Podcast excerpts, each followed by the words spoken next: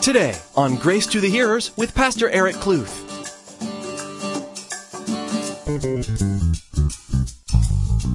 It blows my mind that God talks to us. Talks to us, individuals who are imperfect. It just blows my mind that God would speak to man. And according to Hebrews chapter 1, he speaks to man through Jesus Christ. Man. Then the next mind blowing thing, as we're look at, is that God had a plan for Samuel and he had a great work for him to walk through. I mean, can, can you imagine that God uses imperfected people for his work? Isn't that amazing? The very God who created everything, to the farthest reaches of the universe, knows your heart, and he knows mine. He knows us and he cares for us. As Pastor Eric expresses in today's message, this concept is mind blowing. It is impossible to wrap your head around.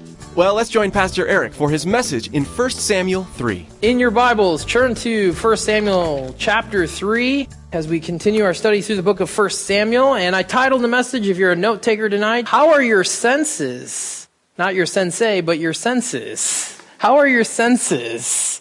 You know, your smelling, your eyes. How are they doing tonight? Well, mine are good. But how are the senses of your heart? How about that? Well, previously, you guys, we've learned that Eli was the high priest during this time. And Eli, you guys had two sons that were very corrupt.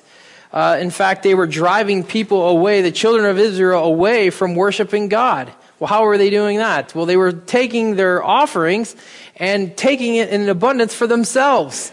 They were greedy. They were selfish, prideful. Not only were they doing that, but they were also deep in sexual immorality deep in it.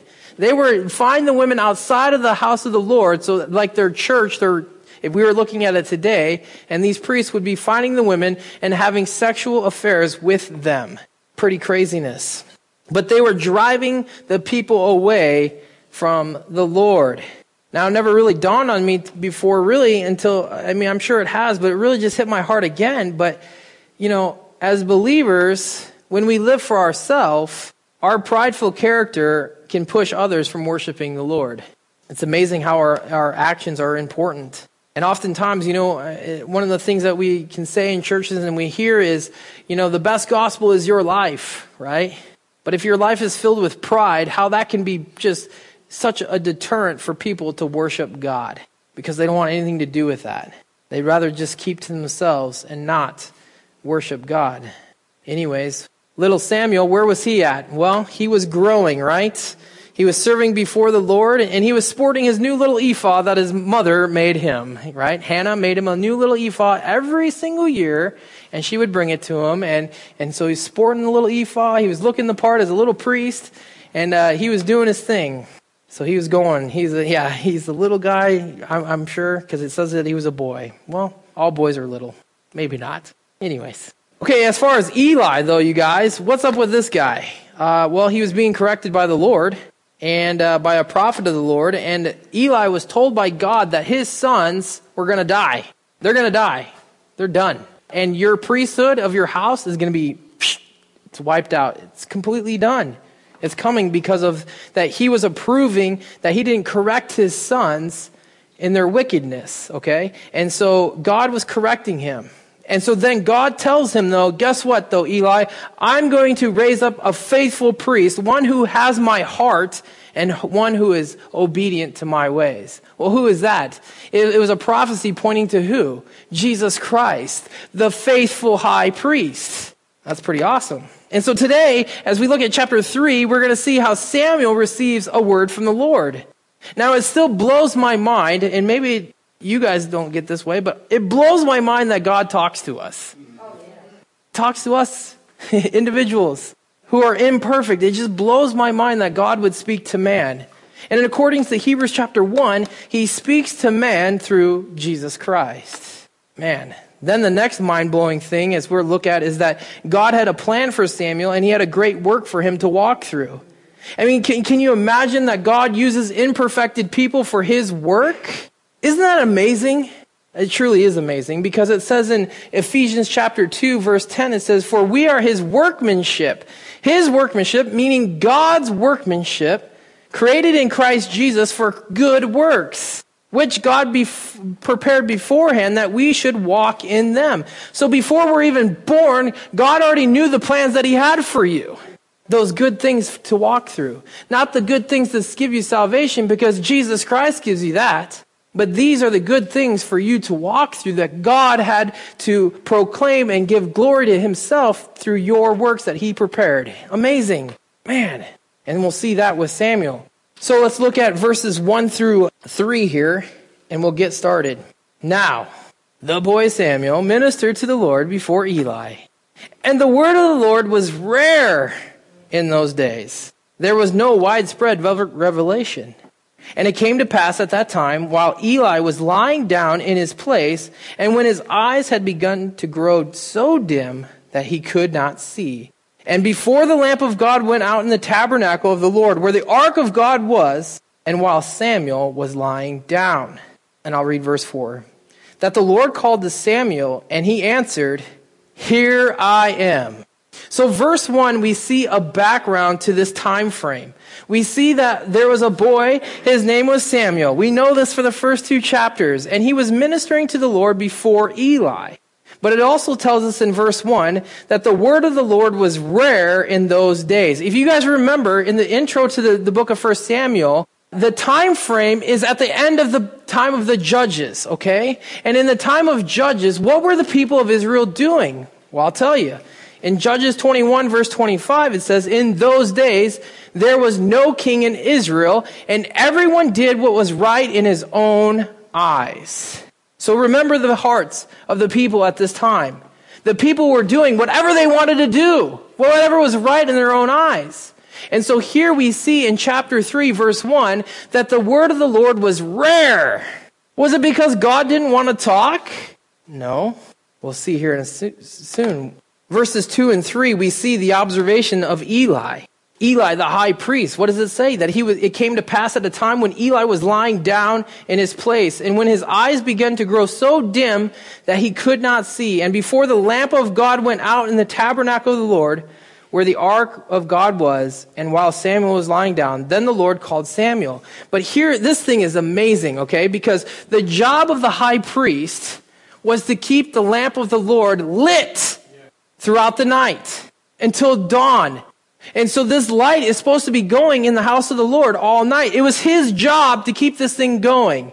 But what is, what is happening to the light? It is starting to grow dim. It's about to go out. And his eyes are getting dim, you know, and they're, they're not seeing as well. Now, this description is a great description of the heart of Eli and his sons. And, in fact, the children of Israel. Why is it a good description of it? Because the eyes were dim and the light of God was about to go out in their presence. That's how crucial this time period is. The priests are wicked. The people are not coming to worship God. the light of God was about to go out in their lives. Now, yes, Eli was physically getting old and he was losing his sight, but spiritually as well, the, the heart of his, the eyes of his heart were going dim. He was going blind. And God just corrected him in chapter 2 through the prophet by saying, Your house is not going to stand. Your sons that are wicked, they're going to die. The house was committing iniquity against God, and the iniquity spilled into the hearts of the children of Israel. Guys, in chapter 1, verse 17, it says, Therefore the sin of the young men was very great before the Lord, for men abhorred the offering of the Lord. They did not want to go and worship God because of these priests. That's heavy. And see, the less time that we spend with God trying to, to be around His fire and just to be filled with His fire, the more our eyes are away from God, the more that our eyes start to become dim to the ways of the Lord. We start not hearing His voice. Not because God doesn't want to talk, it's because we don't want to hear. Our hearts get hardened. The ears of the heart get deaf, become deaf. The eyes become blind to see the ways of God. Why? Because we are filled with corruption of pride and self. And the thing is, is that we hear a lot about Jesus. We read a lot about Jesus. But do we truly want to see? Do we really want to hear about Jesus? Well, sure, that's the response. That's my response. Well, yes. In the Gospels of Matthew, chapter 13, Jesus speaks the parable of the sower to the multitudes. And the disciples asked him, after he shared it, why do you use parables when you talk to the people? Why do you use parables when you talk to the people? Parables are the stories, right? Okay, so I'm going to read this. This is the New Living Translation version of Matthew 13, starting in verse 11. And he replied, You are permitted to understand the secrets of the kingdom of heaven, but others are not. To those who listen to my teaching, more understanding will be given, and they will have an abundance of knowledge. But for those who are not listening, even with little understanding, what they have will be taken away from them. That is why I use these parables. For they look, but they don't really see. They hear, but they really don't listen or understand. Verse 14, this fulfills the prophecy of Isaiah that says, When you hear what I say, you will not understand. When you see what I do, you will not comprehend. For the hearts of these people are hardened, and their ears cannot hear, and they have closed their eyes. So their eyes cannot see, their ears cannot hear, their hearts cannot understand, and they cannot turn to me and let me heal them. But blessed are your eyes because they see, and your ears because they hear. I tell you the truth, many prophets and righteous people longed to see what you see, but they didn't see it and they longed to hear what you hear, but they didn't hear it. Was there anything wrong with the people of the multitude's ears? Probably not. Was there anything wrong with their eyes? No. They came and they listened to Jesus. Just like many of us come to church and we listen to Jesus through the Word of God. Okay? Is there anything wrong with our eyes? Is there anything wrong with our ears? No. But the eyes and ears that Jesus is speaking about is the eyes and ears of the heart. So then the question to me that the Lord is just asking me is that do you really have eyes to see and ears to hear? Do we say that we have eyes to see and ears to hear because that's what people around us want us to say so that they think that we're good Christians? Oh, I know, praise God.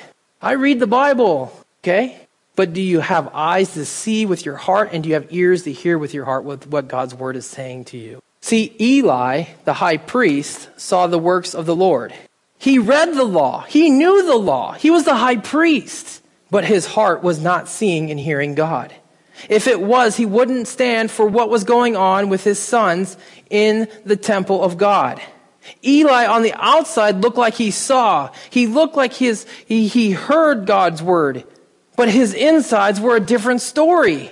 His insides would show that he didn't have eyes to see, that he was blind, and that his, the ears of his heart were deaf. Well, why were they like that? Because, as Jesus said, his heart was hard and was filled with pride. See, it takes soft, a soft heart to see and hear. It takes humility, a teachable spirit. Are you teachable? Or do you know it all? verse 3 through 11, we see then God calls Samuel. And, and, like I read in verse 4, then that the Lord called Samuel and he answered, and Samuel answered, Here I am.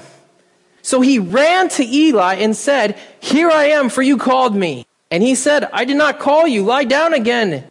And he went and lay down.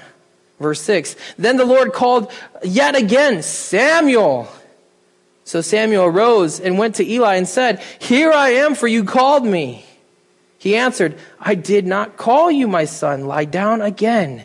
Now, if it was me, that's why I put in that little emphasis of frustration. I would have been frustrated.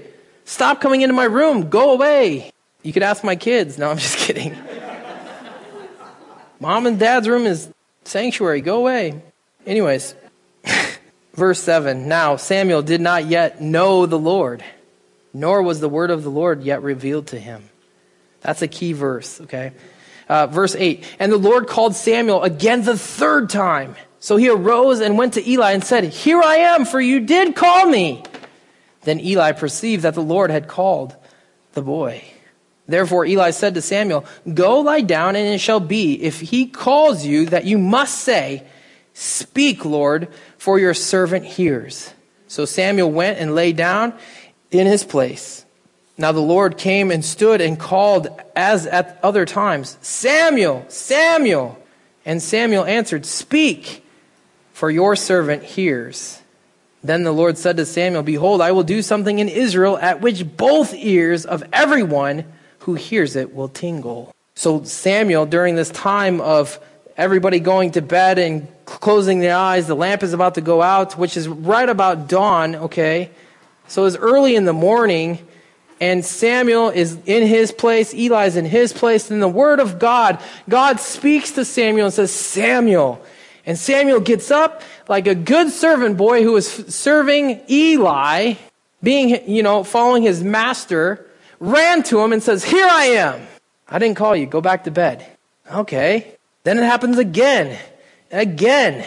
And, and, and he runs down. Did you guys notice that? He ran down to, to Eli. This kid was devoted to Eli.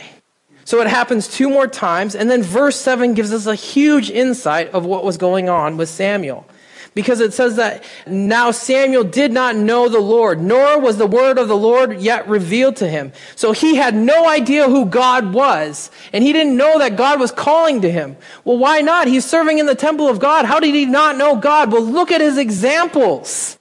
Eli and the priest, his two boys, said in the, in the scriptures, in, in the, I think it was chapter 2, that the boys did not know God.